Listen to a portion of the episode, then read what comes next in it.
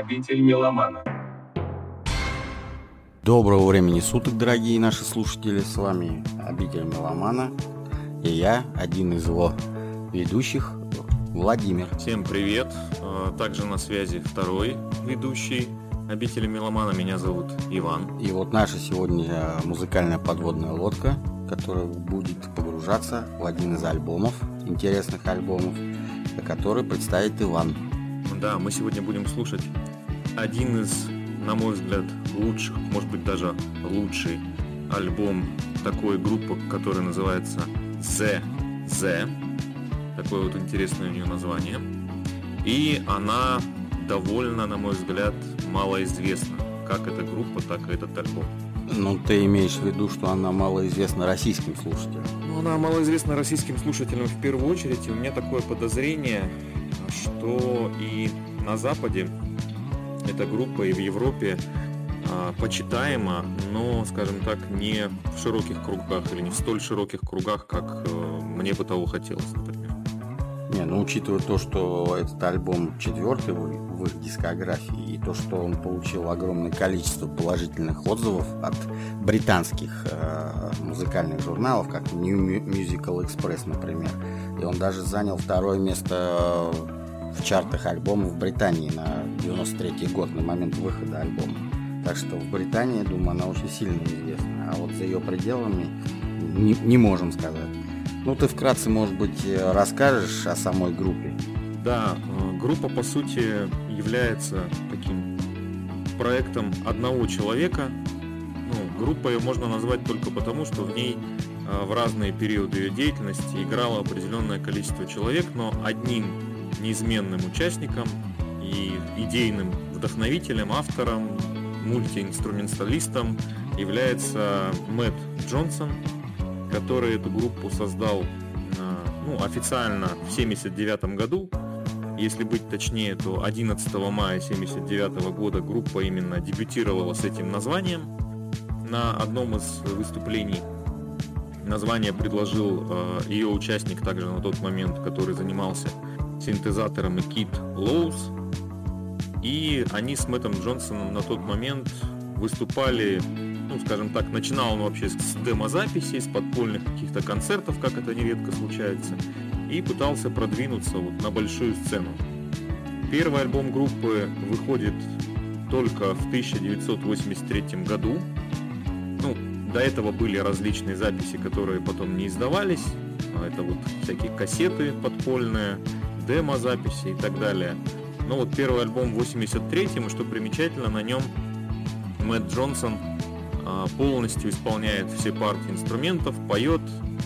Но, честно говоря, вот первый альбом группы а, слушать довольно тяжело. По крайней мере для меня, и я его считаю таким а, пробным шаром, который на тот момент ну, не очень хорошо покатился. А вот э, последующие альбомы, которые уже пошли, это 83 -го года альбом, который называется Soul Mining. Вот это уже э, полностью, скажем так, фирменное звучание этой группы началось. Большое количество привлеченных музыкантов. И Мэтт Джонсон уже на нем представляет определенную такую широкую очень палитру того, что он на, на тот момент умеет. И впоследствии все другие альбомы, которые выходили, собственно, заканчивая тем, которые мы будем слушать и обсуждать сегодня, они представляют такой очень э, интересный сплав нескольких стилей. Это и New Wave, и арт-поп, и синти-поп, и пост-панк, и альтернативный рок, и даже прогрессивные элементы встречаются, но э, на самом деле, как бы мы сейчас не называли здесь и не приводили вот эти все названия стилей и жанров, целом группа, как по мне, чем интересна в первую очередь, это тем, что она сумела очень элегантно и необычно представить себя в 80-е годы в засилие вот такого довольно однообразного, где-то даже, даже может быть примитивного звучания большинства групп, использования тех же самых синтезаторов. Она в принципе делала то же самое, но намного-намного интереснее. Поэтому вот она интересна еще этим. Ну что ж, давайте начинать знакомиться с творчеством группы. Итак, Иван, какую песню будем слушать? А, я предлагаю поставить э, песню, которая называется Dogs of Lust. Это номер три альбома. Слушаем. Обитель меломана.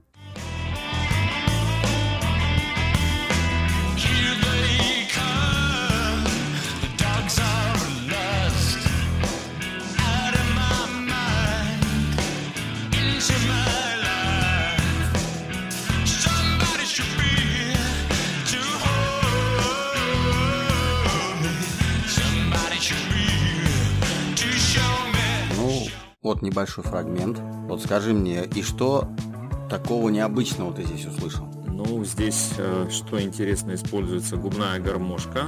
Очень такой идет зажигательный ритм. И на этом альбоме мы иногда очень явственно слышим гитарные партии привлеченного небезызвестного музыканта. Это Джонни Мар здесь на гитаре. Так, ну, интересно, губная гармошка здесь звучит э, довольно органично. Слушаем дальше.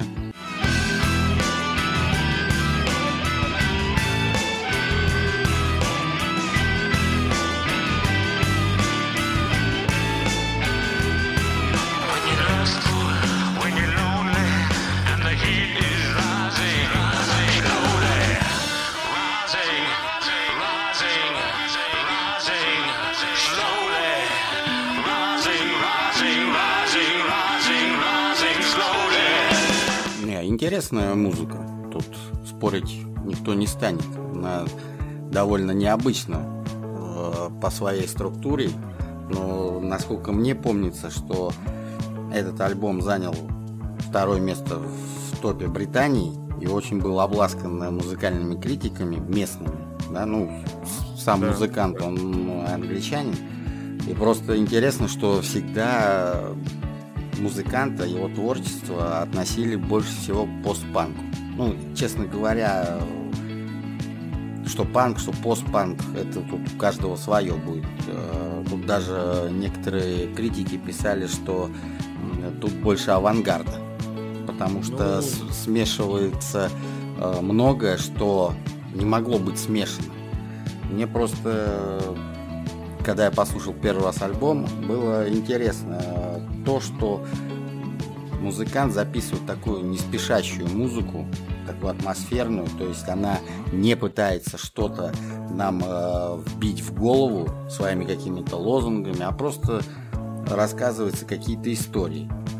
Вот, вот мы познакомились с некоторыми моментами песни Dogs of Last. Ты мне скажи, чем тебя привлекла эта группа?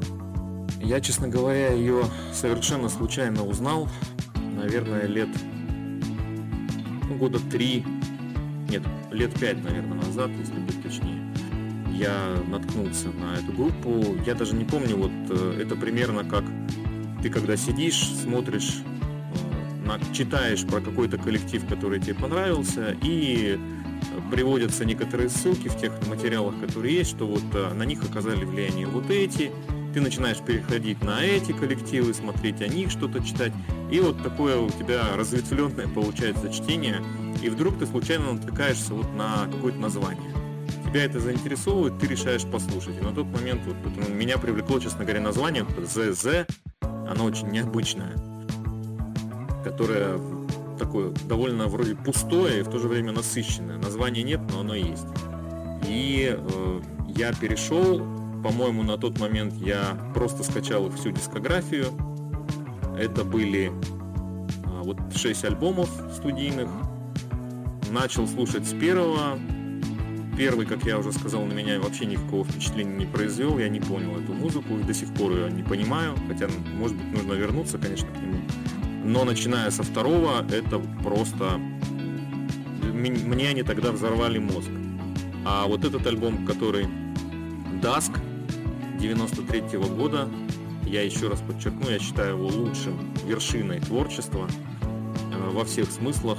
Здесь как бы Мэтт Джонсон достиг, наверное, пика своей творческой, музыкальной и авторской формы, потому что, как ты правильно сказал, музыка довольно неспешна, она не пытается залезть тебе в уши и сотворить какую-то революцию.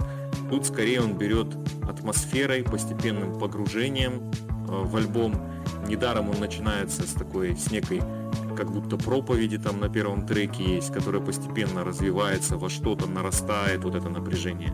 Иногда оно достигает каких-то высот, иногда оно опять спадает, там есть инструментальный один трек такой очень спокойный.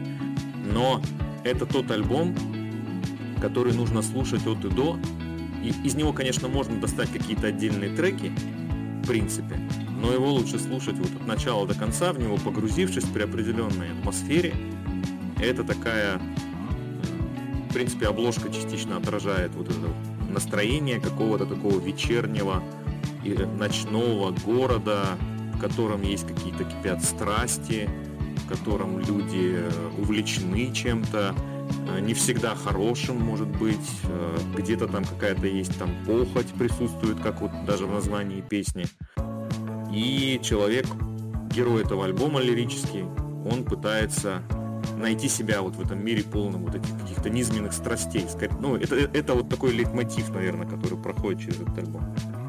Ну, короче, я думаю, слушатели, слушатели поняли, что познакомился ты с этой группой благодаря своей меломанской любознательности. Ткнул, сути, как, да. э, ткнул, как говорится, не туда. И случайно э, напоролся на замечательную группу. Вот самое интересное, что э, музыкант довольно смел сам по себе, потому что если вспомнить, что творилось в музыкальном мире в 93 году, 92-93, это гранж, это, это все, это нирвана и все.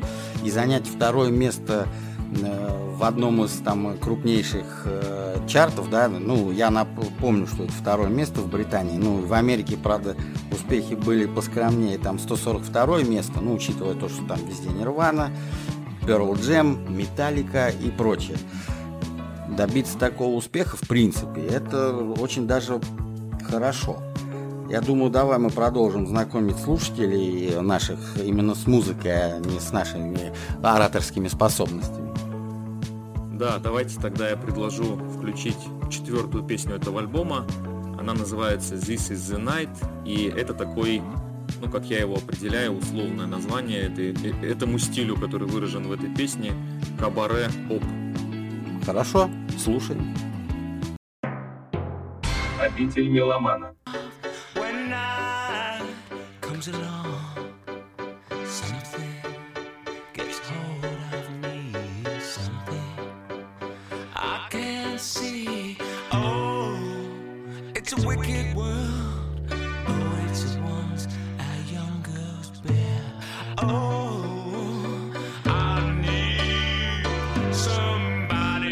Баре-поп, конечно, понятие очень странное. Тебя, наверное, смущает, что композиция сама по себе такая акустическая и фортепианная партия, то есть, ну, главное, э, инструмент в, в, в этой песне тебя сразу относит в такие заведения, в которых она могла бы звучать. Я правильно понимаю? Ну да, какие-то такие, может быть, ковбойские салуны или салуны, как правильно сказать. В ковбойских салунах, наверное, там звучала бы другая музыка. Ну, а, вот, а вот давай послушаем дальше. Давай.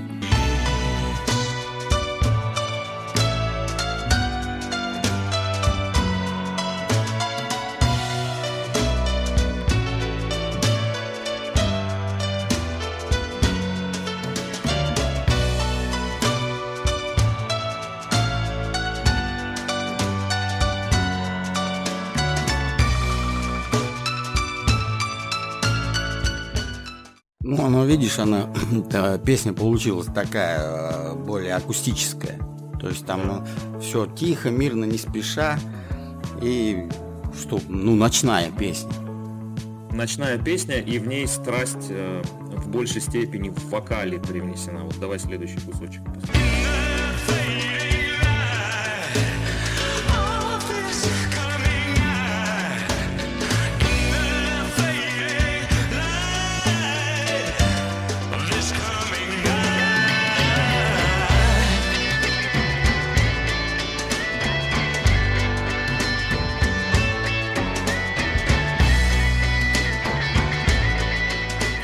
Нечего. Ночная песня, она и должна быть ночной. В принципе. Ночная песня, и здесь в конце опять мы услышали э, гитара появилась такая солирующая Джонни Мара. Я хотел отдельно упомянуть, что вот э, такое довольно интересное и, наверное, одно из самых ярких а, сотрудничеств было с ним у Мэтта Джонсона.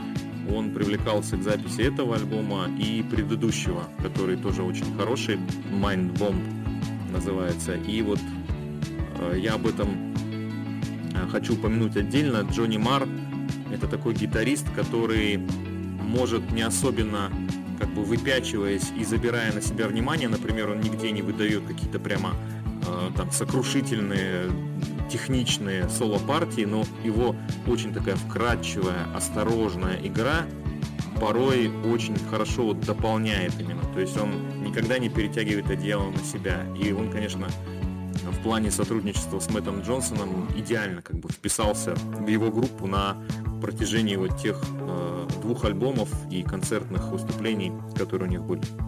Ну, просто музыкант командный игрок. Ему да. важно общее сочетание, а не то, что он ну, круто играет. Так, я думаю, что у наших слушателей уже сложилось э, какое-то мнение, впечатление о, о альбоме. Кому-то понравится, кому-то нет. Ну, мы не настаиваем, мы не хотим познакомить вас с огромным количеством музыки, как известно, так и не очень известно. Вот скажи мне, Иван, просто альбом сам по себе короткий, там 40 с небольшим минут. Когда я его послушал, в принципе, я тебя поддерживаю в том э, плане, что его нужно слушать от начала и до конца вырывать какие-то композиции, они потеряют свой, скажем, блеск такой э, меломанский. Потому что все на альбоме выстроено, ну, можно сказать, идеально. Э, все так неторопливо, атмосферно. Э, я не могу сказать, что ритмы меняются, то есть скорость там какой-то такого драйва там вы не услышите все тихо и спокойно и размеренно. Мне даже вот иногда почему-то показалось, что некоторые моменты, некоторые моменты э, в, своей, э, в своих композициях Мэтт Джонсон как бы чуть-чуть, знаешь, как продолжает дело практически всех э, легендарных британских исполнителей. Например, Битлз там, как Rolling Stones. Там. Но, что, что, ты, что ты имеешь в виду? Ну, э, разнообразие звуковой палитры. То есть у него все композиции отличаются друг от друга. Нет такой линии звучания. То есть вот как ты сказал, кабаре поп. Акустическая такая композиция получилась. Дого Власт вроде не акустика, но и не рок. Вот постоянно ну, да, такая у него, смена. У него постоянно что-то на стыке идет жанров. А, да, тут ты прав. А, я тогда немножко вот начну с того, о чем ты начал тоже говорить, что до этого, что этот альбом, ну, прошу обратить внимание, 93 год, там расцвет гранжа пошел, а, такого сырого грязного звучания, гитарного насыщенного, больше уходили в рок именно в такой люди. Больше это становилось популярным. А здесь как бы вообще в противоречии с, со всем веянием моды выходит вот этот альбом, который в принципе продолжает ту же самую линию, которую мы видели на предыдущем студийнике, если их послушать, там в принципе такая преемственность в наличии. И он вообще нисколько не берет э, и не пытается кому-то подражать. То есть Мэтт Джонсон упорно гнет свою линию, вот эту э, создавая что-то постоянно на стыке жанров, привлекая большое количество инструментов. Здесь очень насыщенные партии как бы всех инструментов, которые звучат очень гармонично при этом. И да, если мы какую-то песню вырвем из альбома, вы ее можете послушать, она там понравится вам или не понравится, но судя по этой песне, вы, вот, прослушав ее, вообще ничего не поймете о самом альбоме. То есть его надо послушать полностью. И тогда сложится как пазл вот эта картинка которую пытался создать для нас музыкант. Да, да. Так, ну что ж, продолжим дальше слушать. Э, какая песня у нас сейчас будет звучать? А, давай поставим вот очень интересная такая, тоже интересно звучит. Шестая песня, оператор горячей линии Helpline Operator. Слушаем. Обитель меломана.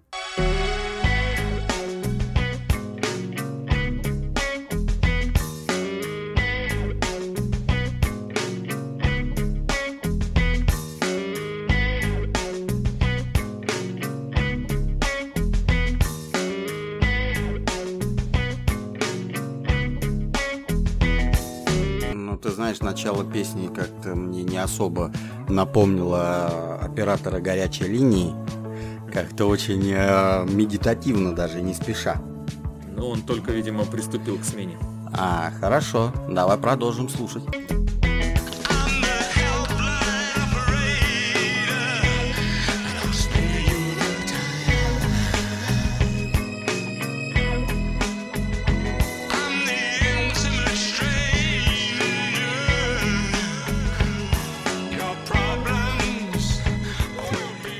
Знаю, не знаю.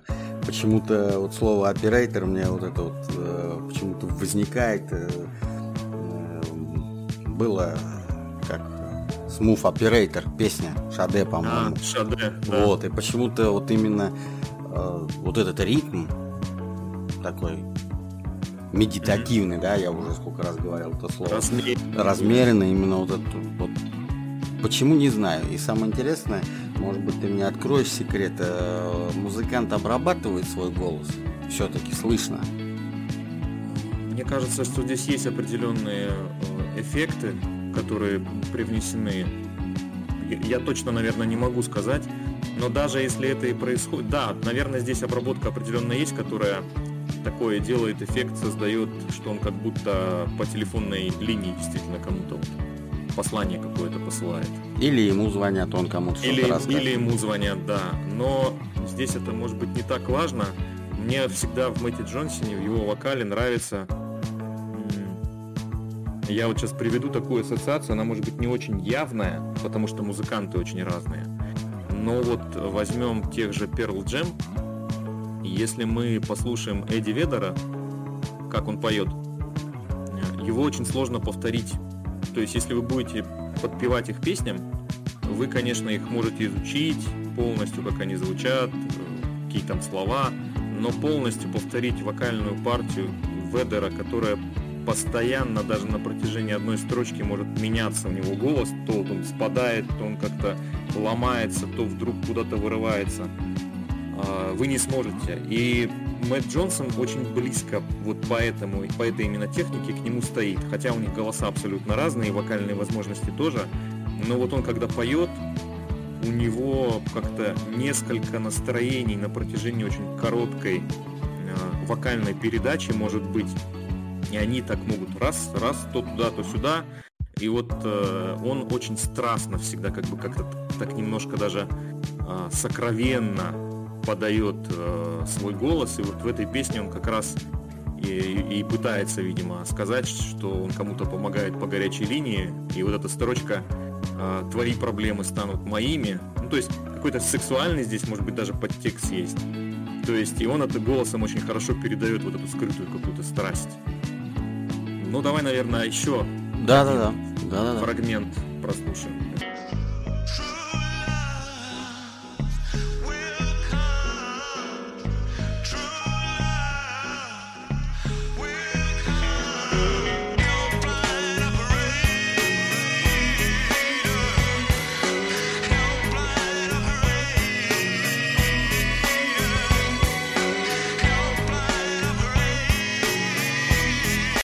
Ну, тут даже и трубы появились.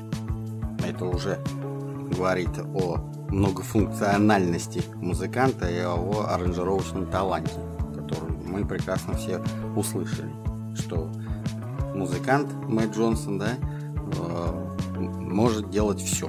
Ну, кроме, конечно, там хэви метал и так далее.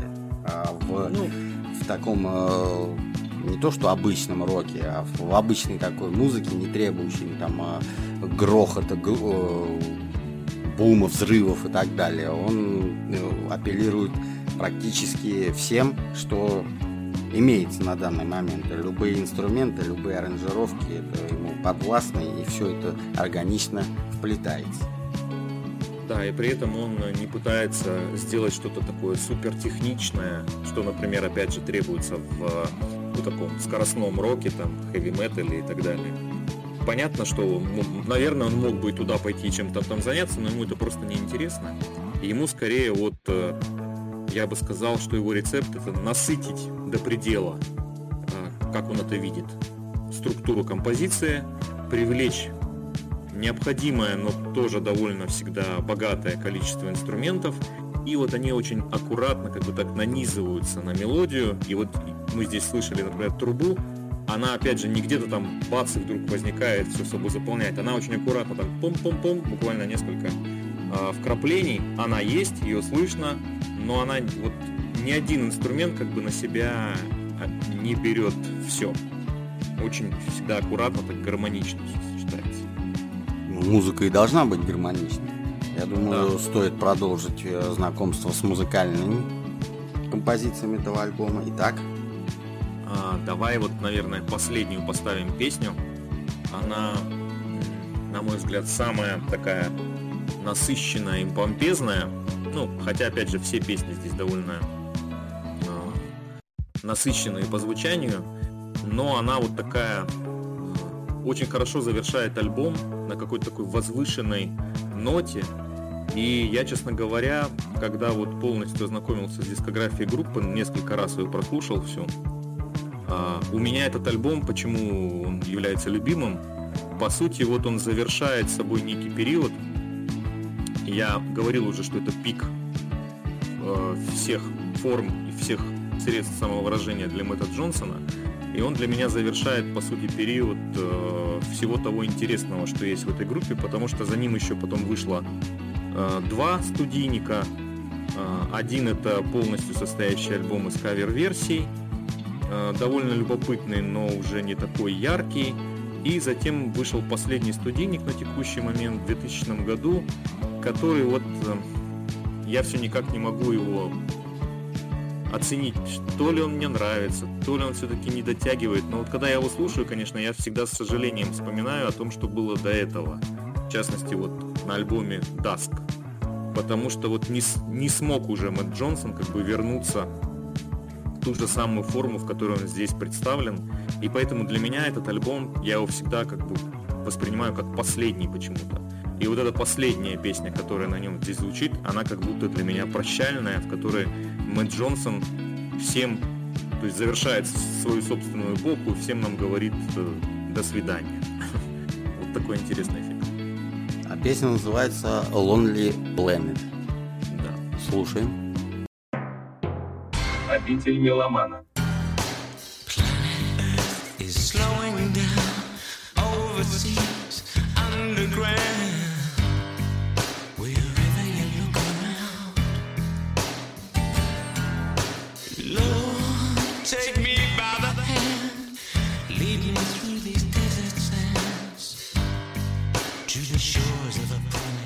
Ну, ты знаешь, э, завершающая песня альбома, конечно, она завершающая.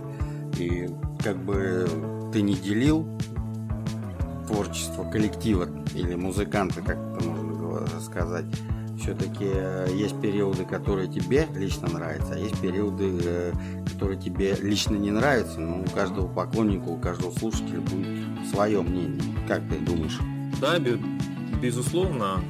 То есть я могу где-то, может быть, ошибаться, или там, если мы спросим у самого Бета Джонсона, в принципе, при желании можно найти много интервью, в том числе на Ютубе есть с ним, в котором он э, оценивает как эпоху, которая ушла, так и собственное творчество, как бы оглядывается назад. А, безусловно, у него могут, может быть какое-то другое мнение у других поклонников, у других людей, которые знакомятся с этим коллективом. Но вот для меня все творчество этой группы можно разделить на несколько этапов, и вот этот, наверное, самый яркий, вот, начиная с альбома Soul Mining и заканчивая, то есть 83 год, и заканчивая 93-м, собственно, десятилетие. Это Dusk. А вот все эти альбомы, они у меня в моей коллекции, и вот Dusk, в частности, это, наверное, один из моих любимых дисков в принципе, не только у этой группы, а вообще. И я его готов, а, там, не знаю, с очень большой долей такой самоуверенности и принципиальности назвать одним из лучших дисков 90-х. Ну, давайте продолжим.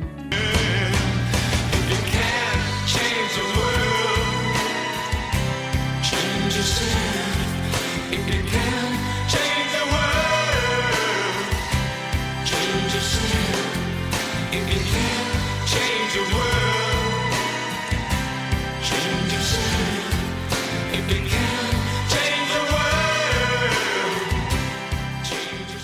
Я тебе честно скажу, воспринимать композиции по отдельности вообще невозможно. Ну, ты выбрал наиболее такие, э, не то что классические песни для музыканта, а именно э, композиции, которые наиболее полно предоставят э, слушателям нашим, да, и слушателям впоследствии, э, с какой музыкой они будут иметь дело, если начнут слушать этот альбом. Ну, я постарался с учетом наших ограниченных возможностей как можно шире открыть дверь входную, я бы так сказал. Ну, давайте продолжать заглядывать в эту дверь. Давай.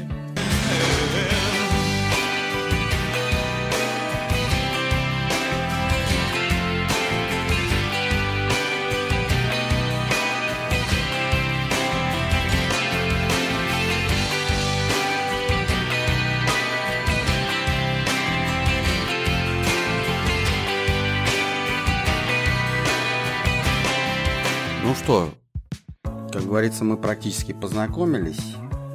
Давай, Иван, пару слов. И напоследок мы оставим самый лакомый кусочек, который слушатель услышит. Да.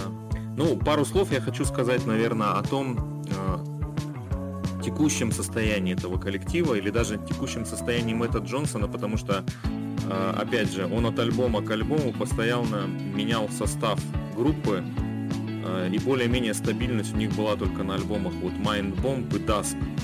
Впоследствии совершенно самые разные музыканты привлекались им. То есть он такая творческое зерно, творческая единица, полновесно это только он в этой группе. По сути, можно сказать, что Мэтт Джонсон это и есть ЗЗ. И после того, как в 2000-х, вернее в 2000-м, вышел последний студийный альбом на текущий момент группы Naked Self, он как-то, видимо, поняв, что он сказал все, что он хотел сказать, ушел в тень и впоследствии занимался э, и сейчас продолжает заниматься созданием саундтреков к различным фильмам, причем не самым известным, там, к авторскому кино, э, написанием каких-то инструментальных произведений, имеющих скорее там прикладную ценность, чем какую-то самостоятельную. То есть там особенно слушать, э, если вы эти саундтреки будете, ну, особенно ничего вы не почерпнете, не узнаете ни про группу. И, в принципе, они какой-то самостоятельной ценности особо и не несут. Вот. Плюс он пытался создать какой-то радиопроект, на котором обсуждались э, музыкальные какие-то течения, выпуск, какие-то выпуски были того, ну, что-то типа подкастов. Вот. И периодически, очень редко какие-то концерты давались.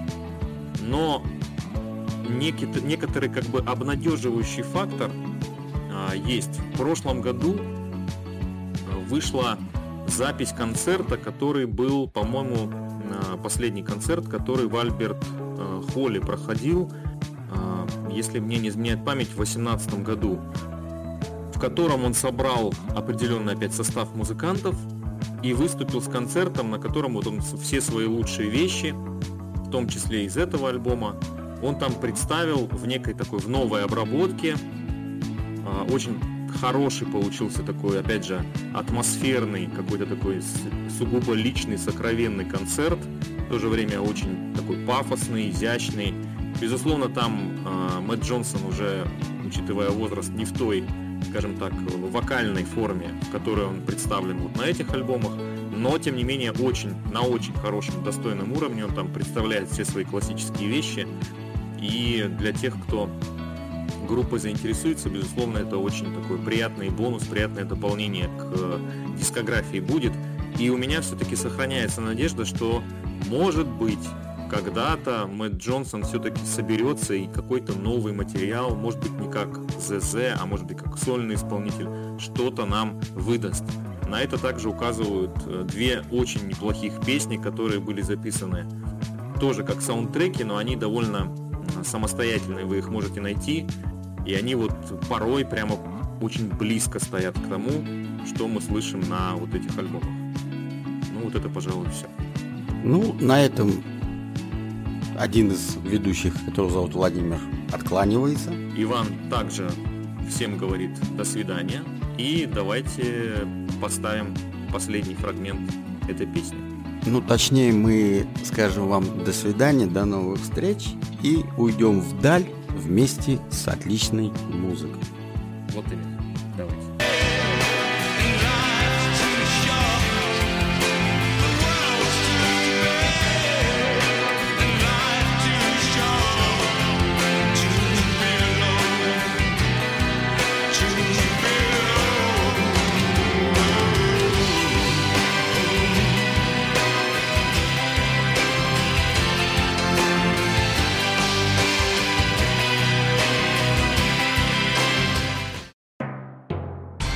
Обитель меломана.